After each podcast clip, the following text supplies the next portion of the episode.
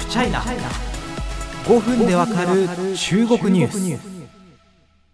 日中国交正常化、まあ、田中角栄さんと中国の周恩来首相がですね、えー、それぞれ署名を交わしたのは1972年9月29日のことでしたがそれから50年経った。2022年9月29日。皆様どのようにお過ごしになったでしょうか？あの私もいろいろ記事を書いたり他の報道機関も集中的な報道をしたりとあのメディアのね中国畑の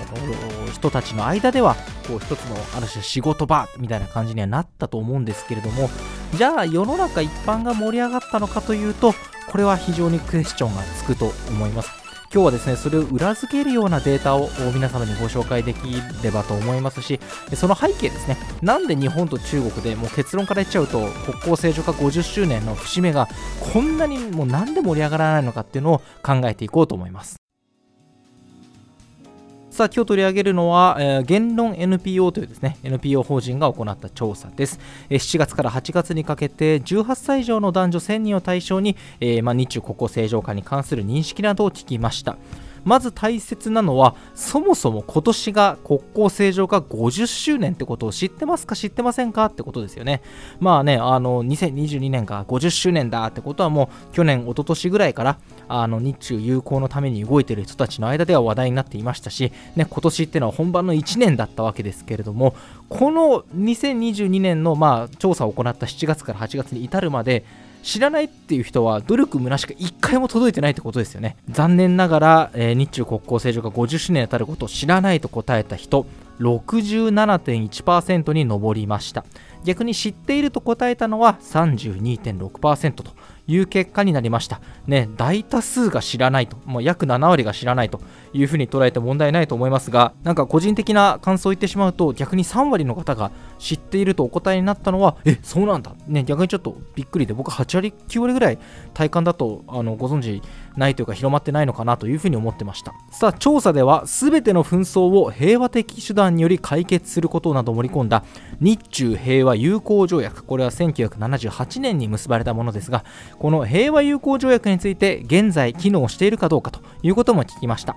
これに対して機能していると回答したのはわずか8.3%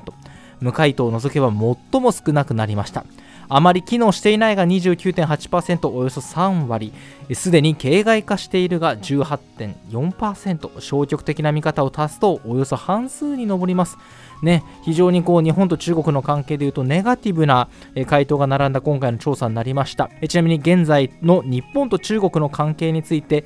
とても満足と答えた人わずか0.4%どちらかといえば満足は5.7%という結果になりました。非常に苦しいですね。さあ冒頭に申し上げました。日中国交正常化50周年が盛り上がってないと。ね。あの盛り上がってないと断言してもいいような状況だと思うんですがなぜこうなったのか日本と中国がそれぞれの目線から考えていきたいと思います。正直ですね理由とか原因は複数あってそれを全部上げてたら今回のポッドキャスト30分じゃ収まらないぐらいになると思うんですがちょっと思いつく順番に喋っていこうと思います。まず日本側から。ね、日本側からこう日中国交正常化50周年だお祝いしようっていう雰囲気にならないこと日本にお住まいの皆様からすればですね、まあ、このポッドキャスト海外からお聞きになってくださっている方もいるんだけれども、まあ、日本にお住まいの方からすると非常にわかる話かなというふうに思います。もはや中国という国日本にとって安全保障上の脅威というふうに言える状況になりました。台湾海峡を見てもそうです、えー、アメリカのナンシー・ペロシさんね、え下院議長ですけどが台湾に訪問した時は台湾湾海峡でですね軍事演習を行いましたけれどもそのまあ軍事演習を行った場所を見るとですね日本の与那国島の目と鼻と先も含まれるんですよね。もうこれは明らかに、えー、中国はですねあの日本にとって安全保障上の脅威であるというふうに考えて差し支えない状況になってます。そして、えー、今年私もこのポッドキャストでたくさん取り上げました岸田政権の経済安全保障、まあ、経済的な手段、ね、貿易管理とかですね、まあ、輸出規制とかあとは企業買収とかですね、まあ、そういうものを通じて、えー、まあ、安全保障上の脅威を作り出すことに対する、まあ、そこに対する、まあ、ディフェンス的な機能ですね、まあ、そういうことをですね経済安全保障というんですけれどもこれも名指しこそしていませんが意識しているのは明らかに中国です。さらに国民の好感度といえばですね戦狼外交戦う狼と書いて戦狼外交もこれ影響してるんじゃないかなと思いますね。あの外交官にわざと対外的に強気な発信をさせてですねもう強気なことを言って海外を挑発して俺たち中国は強いんだっていう姿勢をアピールした外交官がま出世するシステムじゃないかと今言われてるわけですけどその矛先が日本に向いたこともあるわけです。福島のですね原発処理水の海洋放出をですねあの中国の張立健さんという報道官がですね、まあ、葛飾北斎の富岳36景のうちのですねあの有名なこの波がザバーンってなってる絵に例えてですねあの揶揄したりというようなこともありました。こういう状況を見ているとあの普段から中国とつながりのない、まあ、日本の人たちに対してですね中国への好感度を盛り上げていきましょうっていうのは、えー、難しい注文だというのは理解できるんじゃないかなと個人的には思ってます。もちろんね中国とつながりがあるとですね、まあ、中国の良いところだったり、えー、中国の人の人人当たりの良さっていうかねこの中国の人と付き合うと見えてくる温かさみたいなものはあるんですよね、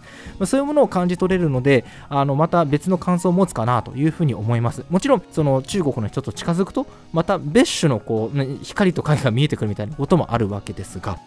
さあ一方で中国側でも日本に対する攻撃的な世論が高まっていることにも注目しなければいけません。もともとねあの第二次世界大戦の記憶がありました、え中国でも日本に対するですね反感というのは未だに根強いと言っていいと思います。これは若い世代の間でもこれはあの十分残っているというふうに考えた方がいいでしょう。えそしてさらに政治的な要因考えていきましょう。例えば今中国の経済状況を見ていきましょう。消費を中心に停滞しています。不動産業界が非常にですね、え不況にあえいでいます。若者の失業率ぐんぐん上がってます。その中でなかなか子供を産みたいと思えない、えー、理想の暮らしができないというような、まあ、不安がですねあの若者世代には、えー、蔓延してます。さらにコロナ対策ゼロコロナ対策一斉 PCR 検査いつ隔離されるかわからないというような、まあ、厳格なコロナ対策終わりが見えないと、まあ、中国風に言うとですねこの社会の中の矛盾が高まっているような状況だと思います。そうした時に、ね、日本を倒せというのは一つフラストレーションを向けるのには最も適した相手でははないでしょうか。